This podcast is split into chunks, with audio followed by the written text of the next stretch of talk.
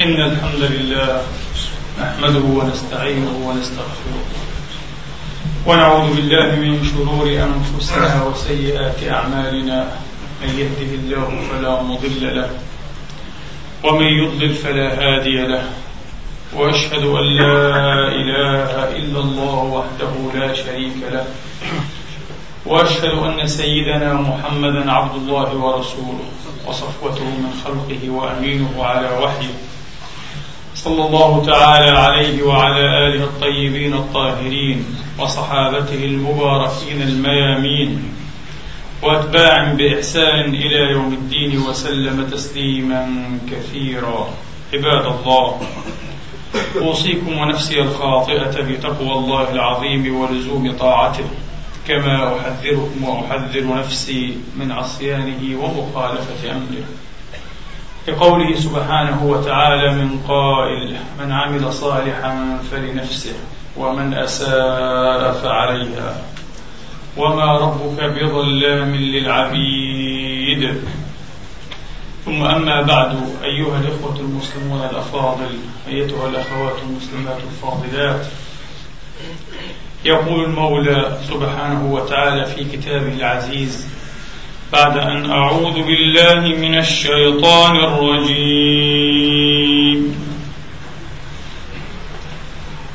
بسم الله الرحمن الرحيم.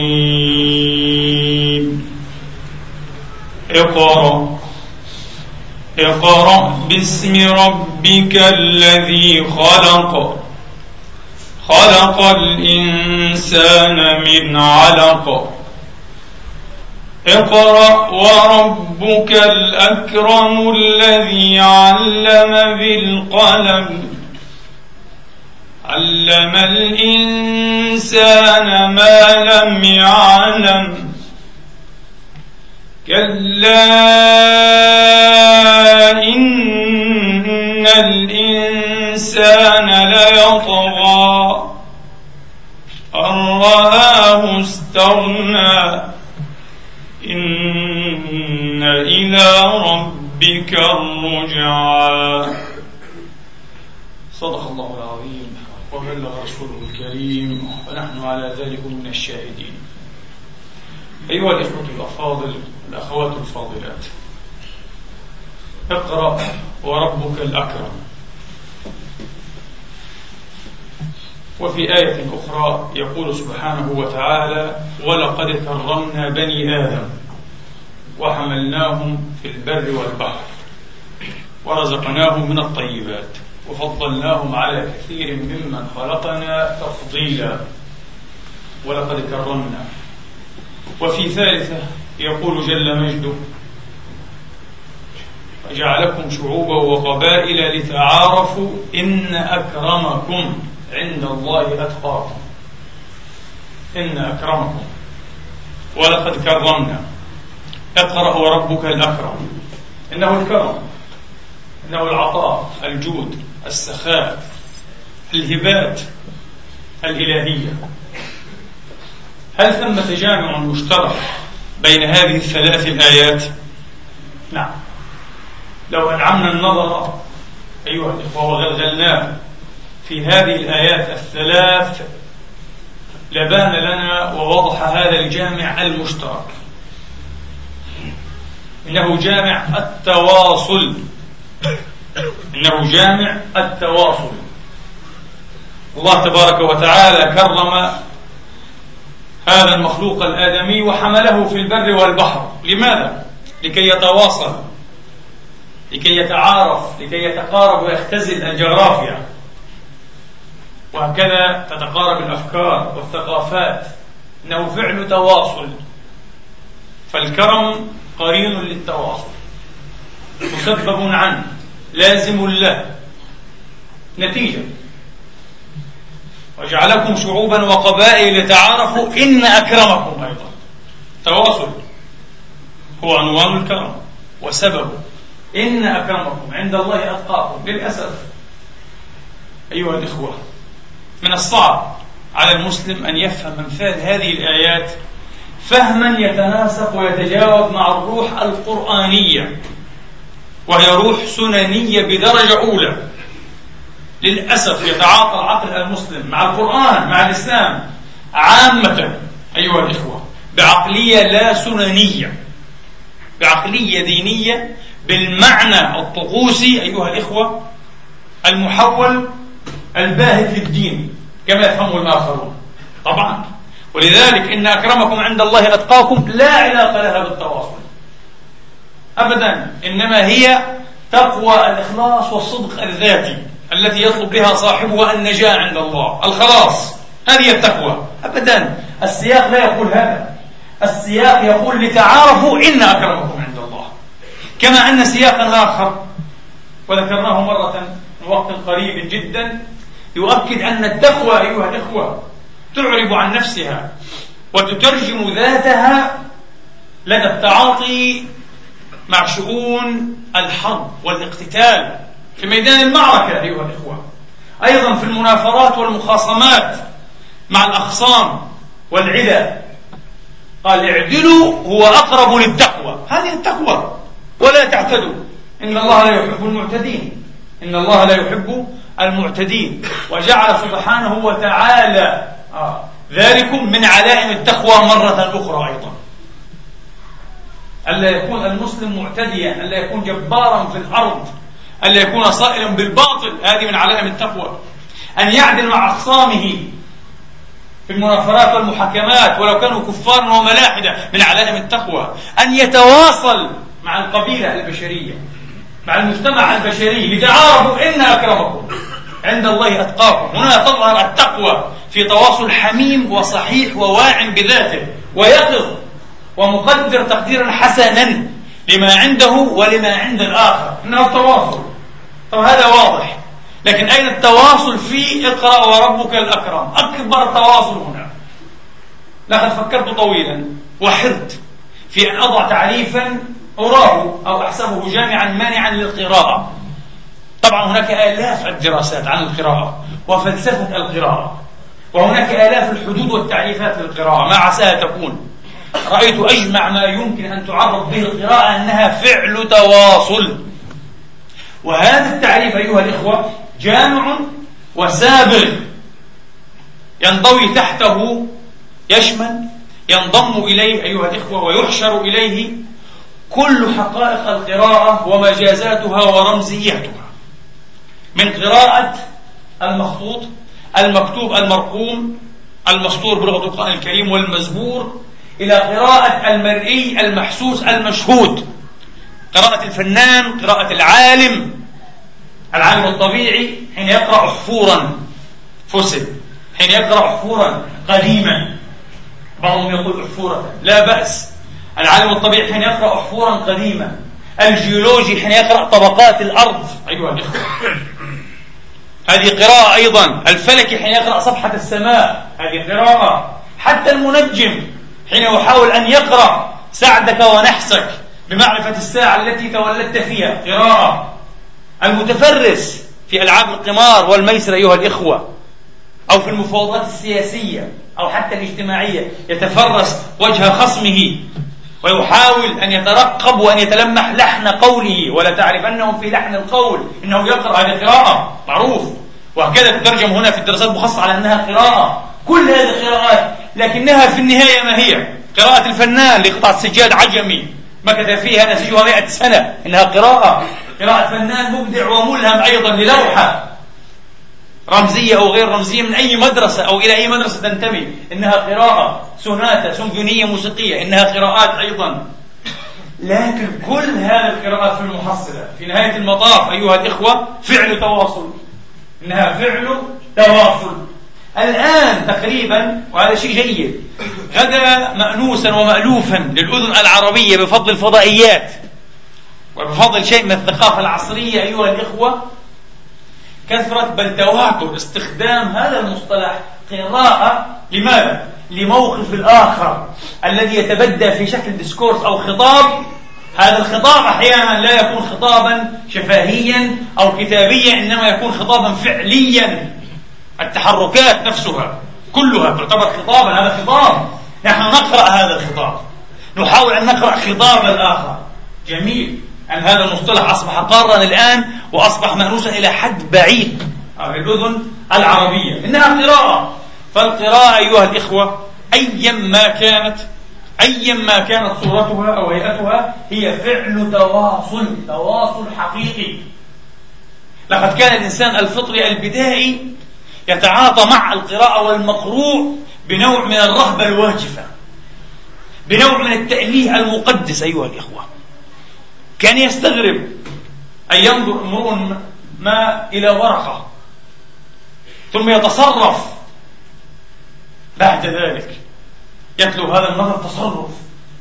ولا يتسع ذهنه أيها الإخوة لا يتسع إلا لهذا التفسير الأوحد لديه أن هذه الوريقة أو الرق الصغير المسطور فيه طائف من الجن أو روح مرصد أو روح مرصد.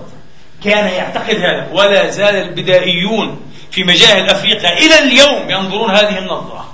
لذلك يخافون خوفا شديدا من هذا المرصد في المهارق من هذا المرصد بين السطور. يخافون خوفا شديدا. يحكي أحد علماء الأنثروبولوجيا علماء الأناسة عن أن جنرالا إنجليزيا بعث أحد الخدم من هؤلاء البدائيين إلى زوجته بورقة. وبعث معه حراس أيضا. هذا الرجل البدائي لم يوجل ولم يخف إلا من حمل هذه الورقة. وظل يبتعد مسافة الطريق. ما عساه يكون في هذه الورقة. إنه قمقم سليمان أيها الإخوة. هذه الورقة هي قمقم سليمان. الله أعلم الله أدرى وأعرف بما يدور أيها الإخوة بما يستكن بين سطورها. ولما أعطاها المرأة جعلت تنظر ثم تعطيه شيئا. إنها لائحة مطالب فقط. ثم تنظر وتعطيه شيئا آخر وهكذا.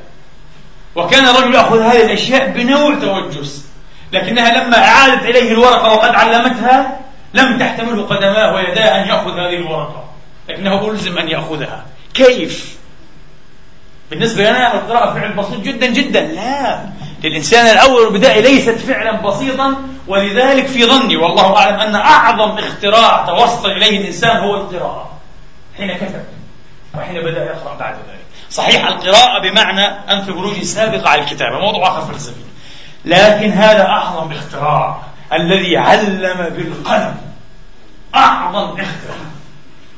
وإذا أردنا أن نمد هذه النظرة أيها الإخوة المجازية التي توشك أن تكون ميثولوجي ميثولوجية أسطورية للمقروء والقراءة على أنها القماطم السليمانية لا فإننا واجدون غير قليل من الحق في هذه النظرة التي هي أشبه بالأسطورية غير قليل لماذا؟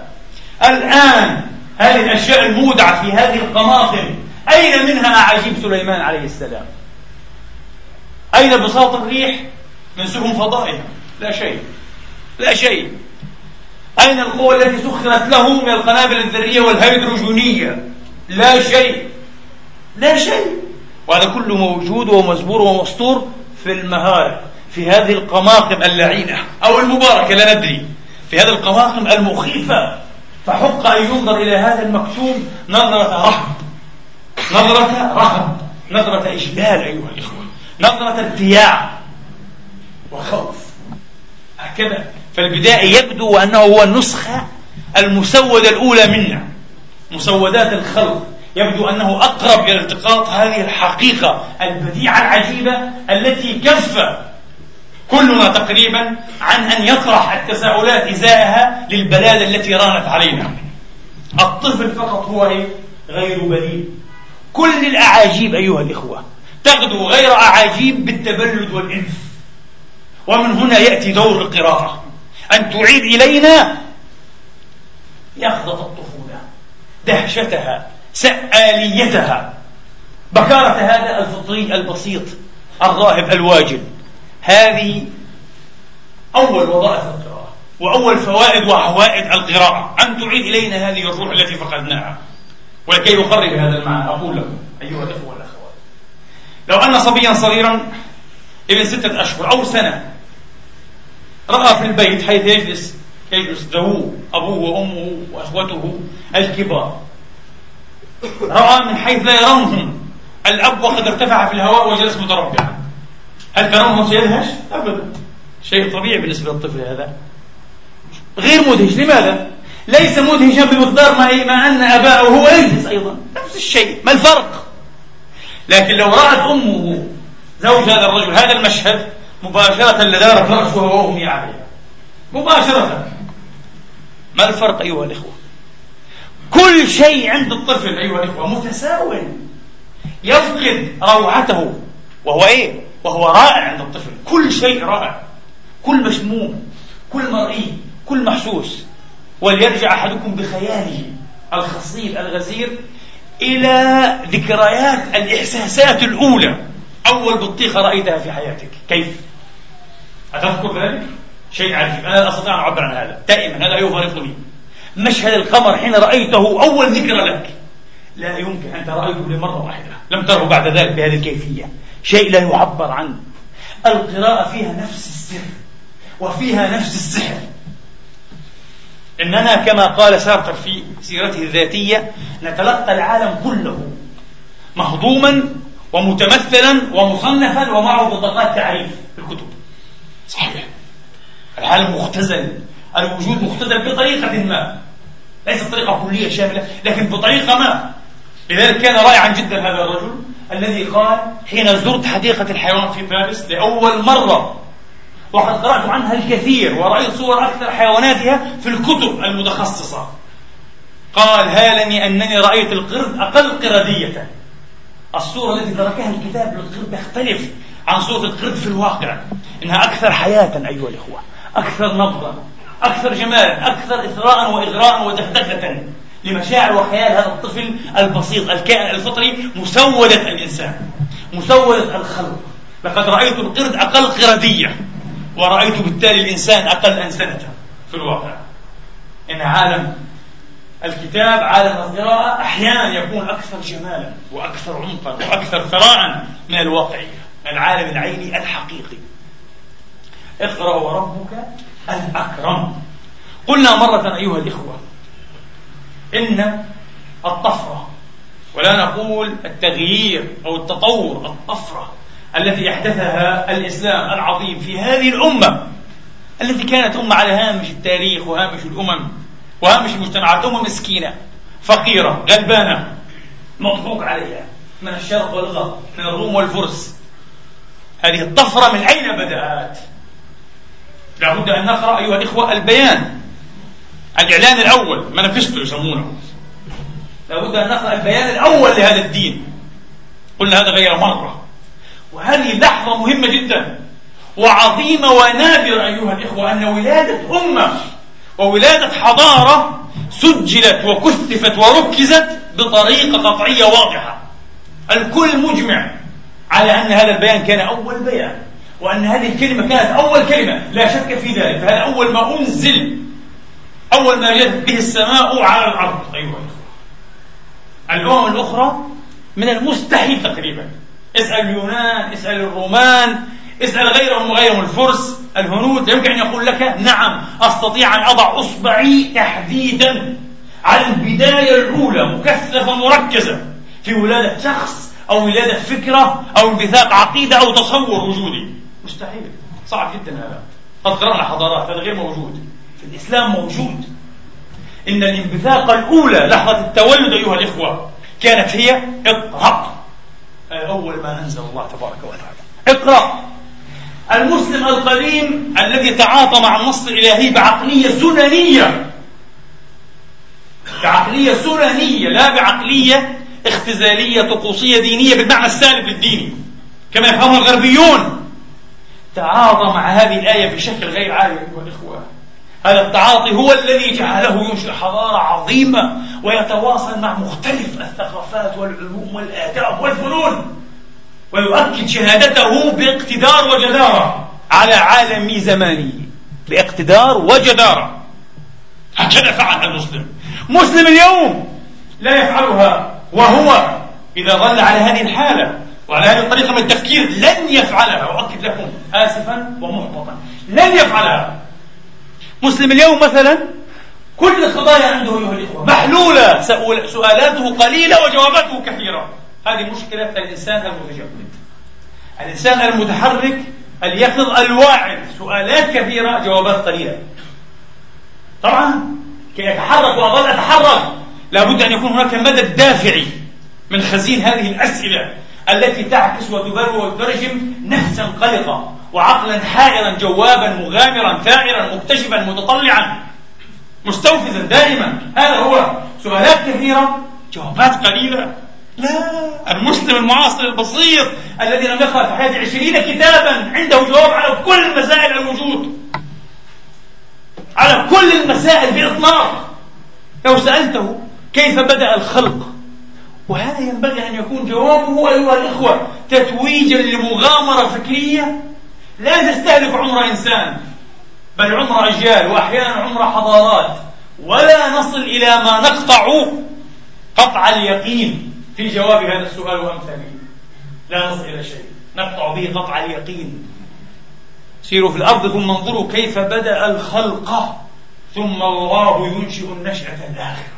انظروا كيف بدأ الله الخلق. لو تقرؤون المتخصصون ممكن فعلوها. لو تقرؤون أيها الإخوة هذه المغامرة المثيرة جدا المعجبة المدهشة. لهذا العقل الجواب الذي استجاب دون أن إيه؟ أن يقرأ هذا الأمر الإلهي للأسف استجاب استجابة الفطرة. لأن الإله دائما هو فطري. الوحي الإلهي دائما يتناغم مع الفطرة. ومن هنا صدقيته ومن هنا صلوحيته أيضا.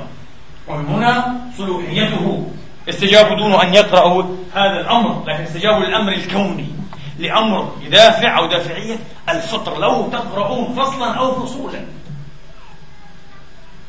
من مغامرة هذا العقل المثيرة جدا. وكيف وصلوا؟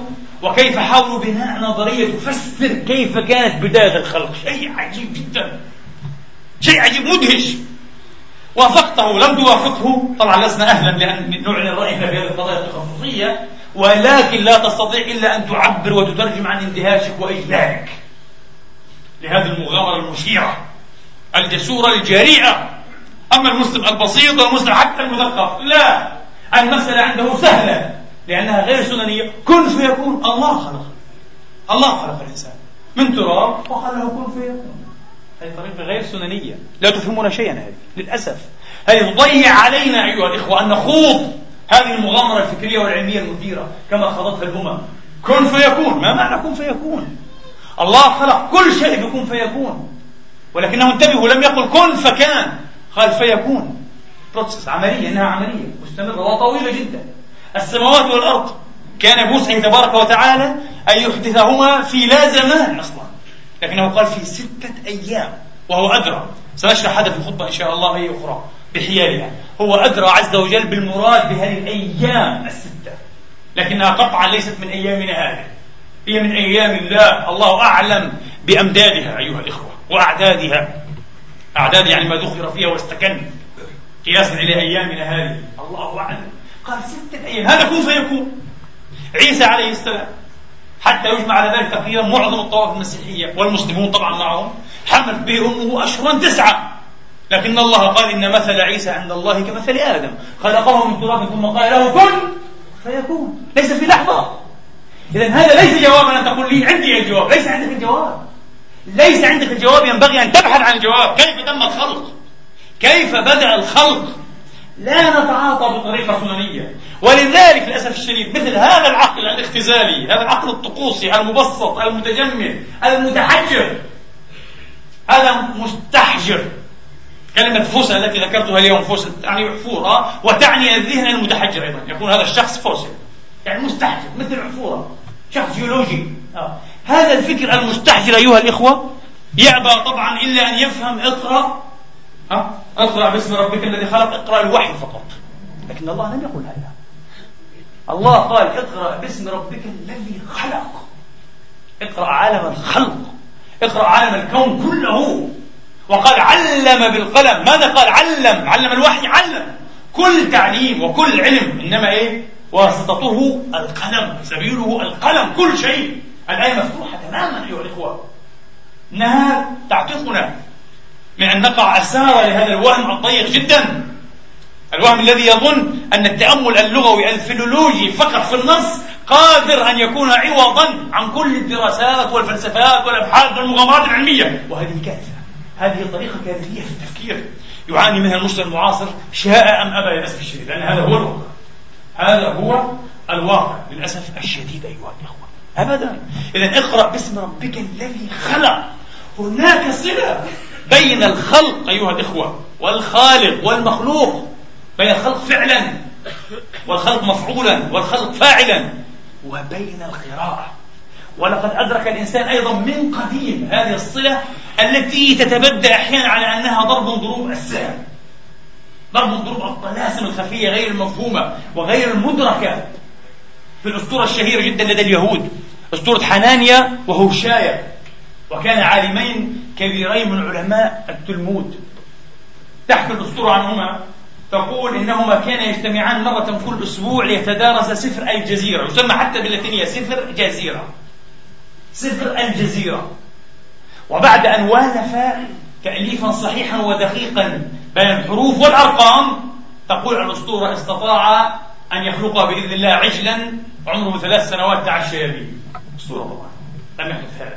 لكن هذه الأسطورة تحكي هذه الصلة السحرية الملغزة أيها الإخوة بين القراءة كفعل تواصل مع الكون ونواميسه وأسراره المذخورة وبين القدرة على ماذا؟ على الإبداع والإبتكار بعبارة متجهمة جدا أيها الإخوة الخلق هذه هي وتعشي فيه لماذا؟ لأن هؤلاء يظنون ويزعمون هذه ليست أسطورة هذه عقيدة دينية لديهم أن الخالق تبارك وتعالى خلق الكون كله بما ومن فيه من اثنين أو باثنين وثلاثين سطرا أو صراطا يقولون. سبيل. صراطا من سرط الحكمة من عشرة أرقام واثنين وعشرين حرفا. بالأرقام العشرة خلق كل المجردات. وبالحروف الاثنين والعشرين خلق كل المتعينات والواقعيات في السماء والأرض. الآية لا تكذب هذا على طول الخط بالعكس تعطيه لون مصداقية. يقول اقرأ باسم ربك الذي خلق. انظروا الآن. انظروا الآن إلى هذا العلم. لا أقول الواعد بل الثائر والمنذر. إنه علم نذر مخيفة أيها الإخوة كما أنها واعدة في نفس الوقت. علم الهندسة الحيوية. الهندسة الجينية إنه يتدخل في صميم الخلق الإنساني. سيكون له رأي وسيكون له فعل وسيكون له بصمة وطابع في صميم قضية الخلق الإنساني. طبعا كل ما سمعتوه عن استنساخ كل هذه العلوم كما يقال هي أول فصل من فصول إيه؟ من فصول النتائج الفصول الختامية أيها الإخوة. لهذه المغامرة المثيرة جدا. وعمرها لا يزيد على 120 سنة. شيء خطير لا يزيد على أو عن 120 سنة.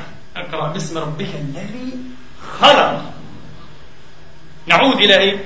إلى تفاعل المسلمين وتعاطيهم مع هذه الآية أيها الإخوة. هذه الآية بكل آفاقها بكل انفتاحاتها. حتى لا نقول أيها الإخوة للأسف هذا هو الذي يوسينا ويحزننا الآن. هذا الذي يبرهن ويثبت لنا صدقوني. أننا نسخة باهتة جدا.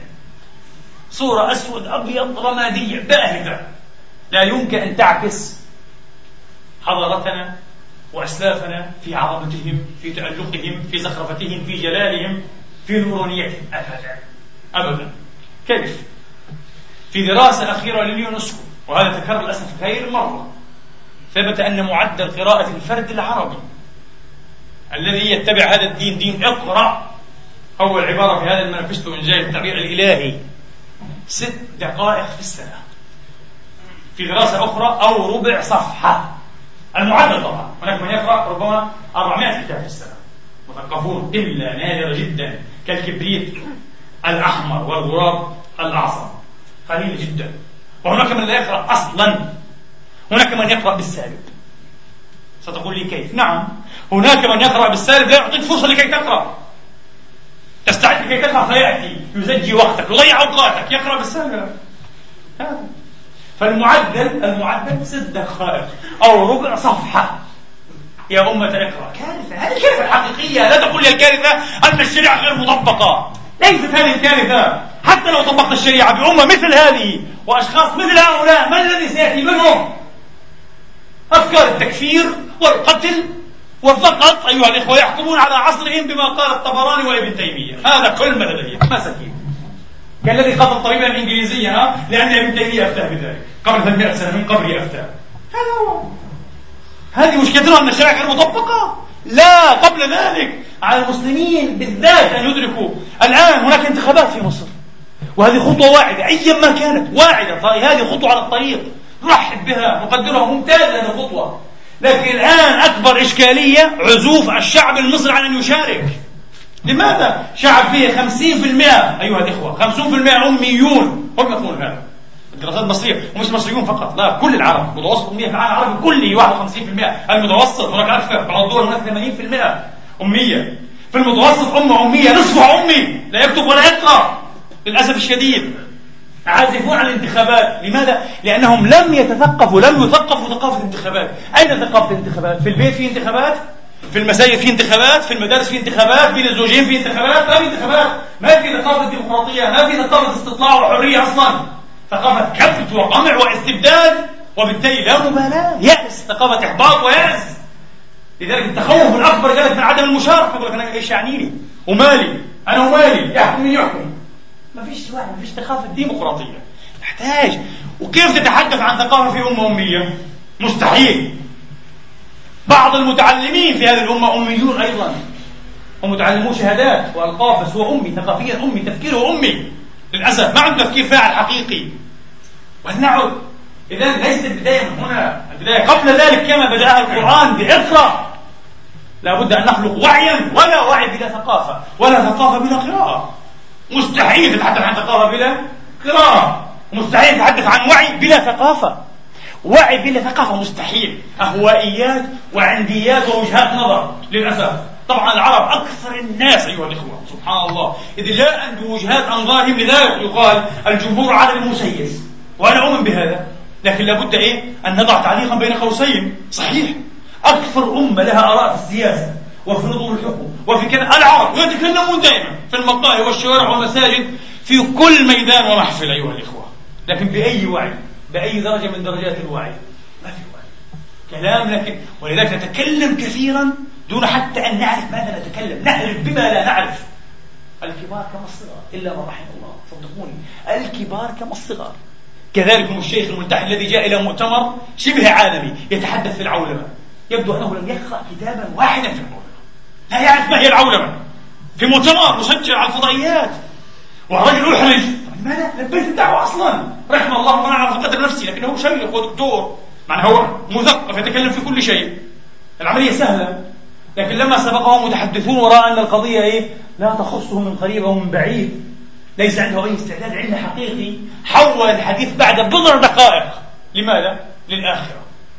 الحساب والعذاب وجهنم والصراط وكذا وإخلاص النية نعم هذا يوجه حديث العالم عن الآخرة وعن مواقف إيه؟ الآخرة. هذه محاضرته عن العولمة. شيء مضحك. مضحكات مبكيات أيها الإخوة. نتحدث للأسف لكن لا نستطيع أن نعرف أن نتحدث وأن نعرف بما تحدثنا. هناك عبارة فلسفية شديدة العمق. تقول النحل يبني خلاياه ويعرف كيف يحافظ على نظامه الخلوي. وعلى منتوجه من العسل يعرف هذا جيدا يعرف كيف يفعل لكنه لا يعرف أنه يعرف. يعني لا يعرف كيف يعرف هو. غريزة لأنه. استنكت غريزة.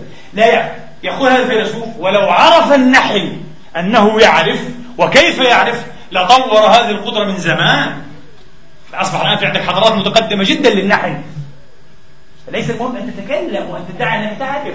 المهم أن تعرف ماذا تعرف وكيف تعرف. هذا هو السؤال هذا هو التحدي الحقيقي تحدي الوعي والثقافة أيها الإخوة. نعود نعود إلى إسلافنا. أبدا الذين لم يبنوا صروحا أيديولوجية على أسس رملية ملحية تذوب مع أول سيل أيها الإخوة أو حتى مع سفك الريح. أبدا إنما حتى حين بنوا تصورات في أي مجال من المجالات إنما أسسوها على قاعدة معرفية صلبة وصلبة جدا. لقد كانت الثقافة ديدنهم وكان الكتاب معشوقهم لا توجد أمة أعتقد. والله أعلم. لكن الشواهد لدينا بالآلاف بالآلاف وليس بالمئات لا توجد أمة تغنت بالكتاب وعشق الكتاب وأهمية الكتاب والعلاقة مع الكتاب. ولا أدري كالأمة المسلمة العربية. لا أدري لما لم تبتكر هذه الأمة علما اسمه علم الكتاب أو علم القراءة أو فلسفة القراءة أو علم نفس القراءة. للأسف فعلها غيرنا الروس. bibliopsychology فعلها رجل روسي كبير جدا قارئ جيد مبدع كبير لأنه قارئ مبدع. نيكولاس روباكين أيها الإخوة. هذا ألف علما اسمه علم سيكولوجية القراءة علم نفس القراءة. bibliopsychology هذا الرجل تعامل مع الكتاب ناشرا ومصورا ومؤلفا وقارئا ومكتبيا. وألف 280 كتابا في العلوم العامة. 280 كتابا و50 كتابا في الثقافة العلمية المتخصصة الرفيعة. رجل واحد روسي. طيب الأمة فعلت أشياء أعجب من هذه. زمان ليس الآن طبعا زمان. لما لم تفعل؟ للأسف يبدو أن الزمان أدركها. انحطت قبل أن تنجز هذا المشروع. وإلا ما تغنت أمة كما تغنت هذه الأمة بالكتاب وبأمجاد الكتاب أيها الإخوة وبالعلاقة الحميمة الصميمة الصادقة الشغوفة العاشقة بالكتاب. الآن طبعا الذي يحاول أن يحصل على شهادات عليا واحدة أو اثنتين أو أكثر كل همه أن يترقى وظيفيا وأن يزداد عطاؤه الشهري مرتبه هذا كل همه ولذلك لا علاقة له بالكتاب أه قبل أو بعد إلا في هذه الحدود. لذلك من المستحيل أن يكون مبدعا مضيفا مبتكرا حقيقيا. لكن انظروا إلى ابن العميد الذي استوزر يوما. ابن العميد هذا جاء الجنود مرة وكبسوا داره قصره ففروا إلى قصر الخليفة حرقوا ونهبوا وسلبوا وأخذوا كل ما في القصر دمروه تركوه يبابا. فعاد الرجل وهو محزون وأسيان. وسأل خازن مكتبته ما فعلت المكتبة. لا يبحث عن الذهب ولا عن الجواري ولا عن الخصيان ولا عن النقود المكدسة. كل هذا لا يعنيه المكتبة أهم شيء المكتبة. لأنه كان أديبا وكان شاعرا كان كاتبا منشئا. العلم العلم مقدس كان. كل شيء هو البداية والنهاية عندهم كان. مش المناصب مش الفلوس مش الهي... أبدا العلم. قائل كده المكتبة كما هي لم يمسوها بسوء. ما ديروا المكتبة هؤلاء الأوغاد جنود. أشاوس غير ما يهين آه. فقال الحمد لله إنك لما يقوب النمي... إنك لا إيه؟ لما يمون نقيبة تعلم. أما سائر الخزائن فعنها ومنها عوض. قال له تروح في ستين داهية الذهب والفضة. أهم شيء صاحبه الآخر الصاحب ابن عباد أيها الإخوة. وهما الوزيران اللذان ذمهما أشد الذم أبو حياة التوحيد في في مثال الوزيرين. الصاحب وابن العميد. على كل حال. الصاحب ابن عباد عرض عليه أو عرض عليه أعظم منصب يسموه الصدر الأعظم يعني زي رئيس وزراء اليوم. منصب الصدر الأعظم في بلاط نوح ابن منصور الساماني. فرفض. تعلمون لماذا؟ ليس لأنه زاهد في المناصب. هو يريد المنصب. لا بأس بالمنصب أن يخدم أمته من خلاله. ولكن لأن مكتبته عظيمة جدا. من الصعب جدا أن تنقل من بلد إلى بلد. فهو لا يستطيع أن يضحي بالمكتبة فضحى بالمنصب من أجل أن يبقى في جوار أو بجوار مكتبته. حي الله هذه الأرواح. هذه النفوس. هذه الأرواح أيها الإخوة. ولذلك كما قلت لكم كانت صلتهم بالكتاب صلة عشق وولا ولا حقيقي. من أين أبدعوا؟ بفضل هذه الصلة. الجاحظ أكبر منشئ وأعظم قارئ في التاريخ الإسلامي. أكبر قارئ الجاحظ كيف تسنى الجاحظ أن يترك لنا مكتبة برأسها من تأليفه مكتبة كاملة؟ الجاحظ لو عاش ومات وترك كتاب الحيوان وحده لكفى لكن هذا الكتاب يقال من 250 كتابا ويقال أكثر ويقال أقل. ما وصلنا إلا إيه؟ زهاء 40 منها للأسف الشديد من كتب الجاحظ دمرت المكتبة العربية في أكثر من مناسبة. للأسف الشديد الجاحظ كان يكتري دكاكين الوراقين والنساخين. يكتريها بالفلوس ويجلس فيها في الليل. ليس معه من أنيس إلا الكتب والهمة القعساء والعزم الذي ينثني وذبالة الشمعة أو السراج لا ينام أيها الإخوة. يقرأ ليل نهار يقرأ كل شيء. يقولون هذا مثقف أديب ليس عالم دين لا علماء الدين أيضا نفس الشيء. أبو المعالي الجويني رحمة الله تعالى عليه. الملقب بإمام الحرمين وشيخ الإسلام وهو شيخ الإمام أبي حامد الغزالي حامد تلميذه. وكان يوصف بأنه من أذكياء البشر وبواقع الدهر يقول درست خمسين ألفا في خمسين ألف. درست خمسين ألفا في خمسين ألفا. وفي روايات حفظت خمسين ألف خمسين ألف. وهو القائل قدس الله سره الكريم. قال وغصت على كل ما نهي عنه أهل الإسلام. وين في علم محرم وعلم محرم كله خلاص محرم. فلسفة على منطق على طلاسم ما خلاش كل العلوم قال وغصت في كل ما نهي عنه أهل الإسلام. هذا الأطفال الصغار منهم. لعل كبير من ويقرأ كل شيء يحب أن يعرف كل شيء. قال وما تكلمت في العقيدة في علم العقيدة في علم الكلام إلا بعد أن حفظت. قال ما تكلمت بكلمة كنت فقط طالب أدرس أستوعب أتمثل أمي. قال ما تكلمت في علم؟ الكلام بكلمة حتى حفظت اثني عشر ألف ورقة. من كلام القاضي أبي بكر يعني الباقلاني. القاضي أبو بكر هو الباقلاني. إذا قيل القاضي أبو بكر فهو الباقلاني دائما. رحمة الله عليه. 12 ألف ورقة. حفظا عن ظهر قلب قال بعدها بدأت أتجرأ وأتكلم في علم العقيدة. ما هذا الاطلاع؟ كيف تسنى له أن يطلع كل هذا الاطلاع أن يقرأ كل هذه الكتب؟ إنها روح أيها الإخوة. روح علمية روح مسألة حين تكون موجودة في مسلم في كافر في شرقي في غربي. لكن المسلم بالذات تكون هذه الروح أنشط وأكثر يخرة فيه لماذا؟ لأنه يطلب بها عز الدنيا ويطلب بها الأجر عند الله في الآخرة. ولذلك هذا العلم دين المعرفة دين الكتاب دين لدينا. تعرف أن تقرأ هذا دين أيا كان ما تعرفه.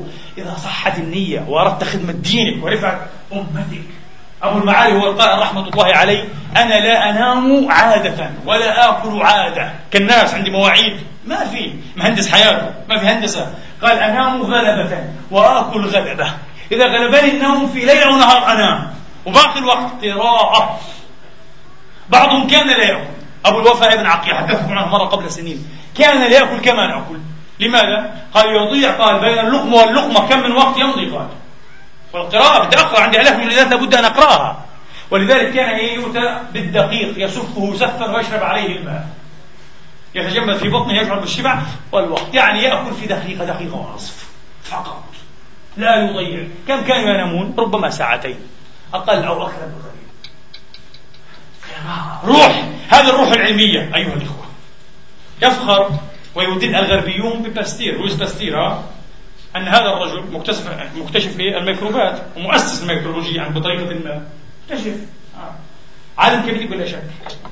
هذا الرجل ليلة دخلته على عروسه. حدث معه شيء عجيب. يفتخر به فرس اليوم. ما هو؟ قال لها فقط لحظة أريد إيه؟ أن أتحقق من شيء. ليلة الدخلة وذهب إلى مختبره يراجع بعض الأشياء. ونسي أنه عروس. ونسي أن عروسه بانتظار طبعا تقال عروس الذكر والأنثى ونسي أن عروسه بانتظاره حتى انبلج الفجر. فعاد وجدها نائمة. وتأسف الرجل. نسي طبعا. روح علمية. أين لذة الشهوة ولذة النساء والأكل والشرب والسفر واللعب والأبدا اللذة كلها في المعرفة في الاكتشاف. كما قال اليوناني ديموكريتوس ديموكريتوس يقول اكتشاف قانون طبيعي آثر عندي من مملكة فارس. كان في حرب الفرس طبعا فارس قال شو مملكة فارس كلها؟ لا. اكتشاف قانون واحد عندي أعظم. ألبرت أينشتاين اليهودي صاحب النسبية الخاصة والعامة عرضت عليه رئاسة إسرائيل أن يكون رئيس إسرائيل فرفض. لماذا؟ وأنت شخصية عظيمة وسوف تحسن صورتنا؟ قال معادلة عندي أفضل من رئاسة الدولة. قال معادلة تخلدني رئاسة الدولة ماذا تفعل لي. بالأمس بطريق الاتفاق إليه ونقلب ليكسيكون معجم هكذا يدوي. رأيت صورة تركة أوزان. هل بقي بعضكم يتذكر تركة أوزان؟ كان من السمع والبصر سياسي تركي مشهور جدا كله في التلفزيون. انتهى كأنه غير موجود هذا يضيع هذا كله يضيع ترك زاد ضاع كل شيء ضاع عبد الناصر ضاع يعني ما في. لكن عالم فيلسوف مبتكر كاتب كبير شاعر عظيم. لا يضيع أيها الإخوة يبقى خالدا. هذه الروح. أبو بكر بن الأنباري محمد بن القاسم رحمة الله تعالى عليه من أعاجيب علماء المسلمين هو كان نحويا كبيرا ومحدثا وحافظا. يحفظ من شواهد الشعر على ما في كتاب الله يسموها شواهد شعرية. يعني ما معنى إيه عظيم قال الشاعر ما معنى عزيم قال الشاعر ما معنى عنت قال الشاعر. شواهد شعر أصيل على ما في القرآن. 300 ألف بيت. 300 ألف. هذه فقط الشعر. وشواهد مش الشعر كله. ما يحفظه من شواهد الشعر على كتاب الله 300 ألف بيت. قدس الله سره الكريم. لم يأكل ولم يشرب متطيبا طيلة حياته. يتبلغ بكسر. سألوه لماذا؟ قال ليس زهدا في الأكل في المطايب التي أحلها الله وإنما لأبقي على حافظتي كثرة الأكل بتخلي الإنسان يتبلد في الأكل والشرب والنوم والأرياح والانتفاخات. يذهب. قال لا ما في. أبقى نشطا دائما. جسم صغير ونشط. هذا الشيخ أبو بكر بن الأنبار محمد بن قاسم رحمة الله تعالى عليه كان يتردد على أولاد الخليفة الراضي بالله الخليفة العباسي وذات مرة جاءته جارية من جوار الراضي قالت له يا شيخنا يا أبا بكر رأيت رؤيا في المنام؟ قال أي شيء هي؟ قالت كذا كذا. قال إني حاقن لابد أن أذهب الحمام. السلام عليكم. هو لم يقرأ كتابا في تعبير الرؤى فأخذ أي أعظم كتاب مشهور كتاب الكرماني ها في عجائب الرؤيا. قرأه في أقل من ليلة فأصبح معبرا. حدث كل ما فيه. فغدا قال ماذا قلت لي أمس؟ فعبر لها. قال فأصبحت معبرا. في ليلة. رأى جارية ابن أنباري هذا رحمة الله. كيف حصل هذا العلم؟ إيش الروح؟ الوثاء من عنده إيش المغامرة العجيبة التي خاضها؟ رأى جارية يقول حسنة الصورة جميلة الشكل والقوام والقد فدخلت نفسي فأحببتها لكن فقير. قال فذكرتها للراضي قال نعم. يكون خيرا. فلما عاد إلى بيته وجدها في البيت اشتراها الراضي وأمر بها إيش؟ أن تساق إلى بيته. فقال كوني فوق في العلية حتى أستبرئك لابد أن تستبرأ هي على قلب حيضة حتى أعرف هي حامل أو حائل. قال وكنت مشغولا بمسألة فشغلتني عن عن علمي. جالس أفكر فيها وبجمالها ومتى تبرأ ومتى آتيها. قال لها انزلي خذها يا فلان بها النخاسين قالت يا سيدي أنا جارية جمعتي طيبة بين الناس. واشتريتني وسيرتني آه مرجوعة في أقل من يوم. فلعل بعضهم يتحدث فيه بما لا يليق. قال لا قولي شغلتيني عن علمي. قالت عجيب أمر هذا الرجل؟ بلغ أمره الراضي قال ما أحد ينبغي أن يكون العلم أحلى في صدره من هذا الرجل إيش؟ هذا طالب علم. هذا طالب علم. ولا يتمتع بها. شغلته لحظات عن علمه إذا لا يريدها عندها. الشيخ طاهر الجزائري من شيوخ الشام المعاصر وأصله من الجزائر وهو منشئ المكتبة الظاهرية في الشام أيها الإخوة. من أكبر مكتبات المخطوطات الإسلامية والعربية الشيخ طه كان شيخ علم وعاش ومات عزبا لم يتزوج من أجل العلم أيها الأخوة في محراب العلم. لبس مرة جبة جديدة أهديت إليه. فأعجبته قليلا فجعل ينظر إليه. شكلت آه. فكان يمشي مع بعض العلماء وهو من أكابر علماء الإسلام في القرن العشرين وكان يجيد ثمان لغات شرقية رحمة الله عليه. علامة كبير وشيخ. فأقرب بركة رآها قذف نفسه فيها. ثم أخذ أي جبته ثم عصرها. أيها الإخوة فطبعا ساء شكله ومنظره أصبح قبيح جدا. قال هكذا أحسن حتى لا تشغلني. إحنا عايشين العلم عايشين الجواب والمظاهر والكلام الفارغ العلم العلم. سئل الإمام أحمد رحمة الله عليه. إلى متى يا إمام؟ دائما معه أوراق وقلم. يكتب يكتب يكتب. كتب ألف ألف حديث. قال كتبت بيدي هذه ألف ألف حديث مليون حديث. ويحفظها كان بأسانيدها ومتونها ولسه لا زال يكتب ويتعلم ويعلق إلى متى يا إمام؟ قال من المحبرة إلى المقبرة. كما يقول المهدي إلى اللحد وكما قال سارتر قال فقدت جدي وأمي وأنا صغير لكن وجدت نفسي بين عائلة أفرادها بالمئات. الكتب قال بين الكتب بدأت وبينها سأموت. سارتر فيلسوف عظيم بلا شك وأديب. وبحمد الله انتهى في الأخير إلى صيغة إيمانية بفضل الله. ذكرته في محاضرة قبل أسابيع.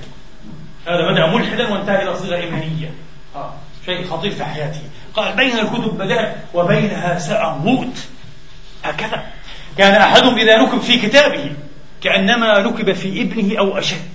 بل كانوا يعتبرون أن كتبهم هي أبناؤهم وأولادهم. هي أكباد أكبادهم قال أبو الفتح البستي رحمة الله تعالى عليه يقولون إن المرء يحيا بنسله وليس له ذكر إذا لم يكن نسل فقلت لهم نسلي بدائع حكمتي. فإن فاتنا نسل فإن بها نسل. تعزينا في عزونا. قال فقلت لهم آه نسلي بدائع حكمتي. فإن فاتنا نسل فإن بها نسل. هي عزاؤنا وسلواننا. الكتب قال أبنائي قال. هذه مثل هي أبنائي. حقيقة الباحثة الألمانية العظيمة الدارسة ومؤرخة الحضارة الإسلامية والآداب الإسلامية أن ماري شيمل رحمها الله إن على الإسلام تركت زهاء ثمانين كتابا ودراسة عن حضارة وفنون المسلمين وكانت أيضا تحذق أزيد من ثمان لغات شرقية علما تاما بما فيها العربية. وتقرض الشعر بالإنجليزية وبالعربية أيضا باحثة عظيمة جدا جدا. عندها الدكتوراه بامتياز وهي بنت 22 سنة. هذه أنا مالي شبل ماتت قبل سنوات بضع سنوات. آه. لما قامت الحرب العالمية وكان لابد أن تفر من من الحي ومن بيتها ماذا تأخذ؟ الذهب النقود؟ لابد أن تأخذ شيئا. اختارت أن تأخذ كتابا تعتز به من تراثنا الإسلامي أهم شيء عندها هذا مثل الإبل هذا ثروتها وهو المثنوي لمولانا جلال الدين الرومي. قالت عشت معه أربعين سنة. قالت والصوفيون يقولون العارف لا يولد إلا في أربعين وقد عايشت مولانا أربعين سنة. وأنتجت عنه في نظري أعظم دراسة قرأتها أنا عن مولانا الشمس المنتصرة. أعظم وأعمق دراسة وضعت عن مولانا جلال الدين الرومي رحمة الله عليه. تفر بكتاب أيها الإخوة. تفر بكتاب. يحدثنا ابن خليكان رحمة الله عليه في وفوات الأعيان في ترجمة الشريف القاسم المرتضى. يقول كان لأبي الحسن الفاري الأديب المحدث الشاعر نسخة جيدة ممتازة من الجمهرة كتاب معجم في اللغة هذا معجم لغوي. آه. لابن دريد. الجمهرة معروف جمهرة اللغة اسمه. لابن دريد أبي بكر ابن دريد. نسخة ممتازة عنده أحوجته الأيام والليالي أيها الإخوة فاضطر إلى بيعها إلى بيع هذا الكتاب. بعد أن عايشه عشرين سنة يتعلم ويعلق عليه. فباعه فاشتراه إيش؟ الشريف هذا. رحمة الله عليه بستين دينارا ذهبا.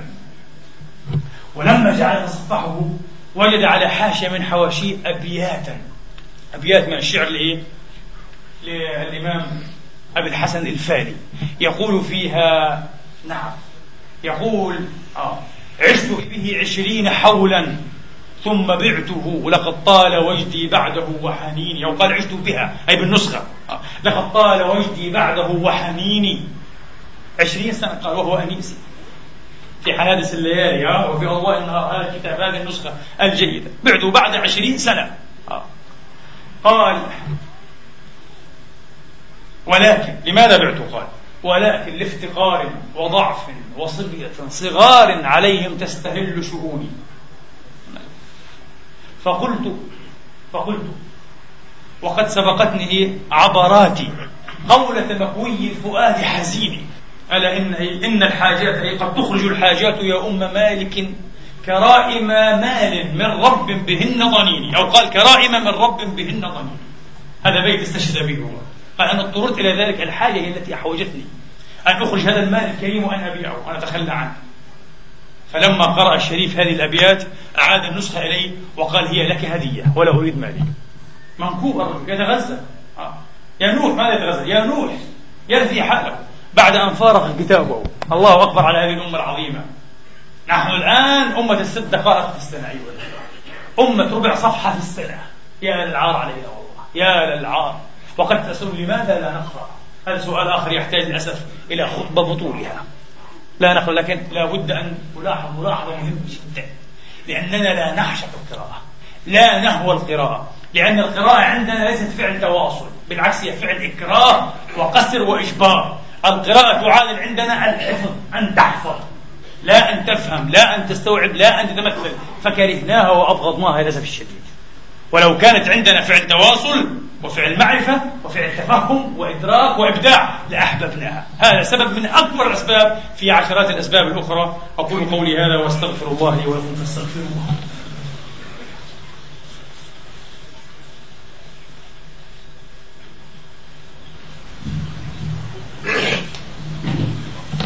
الحمد لله.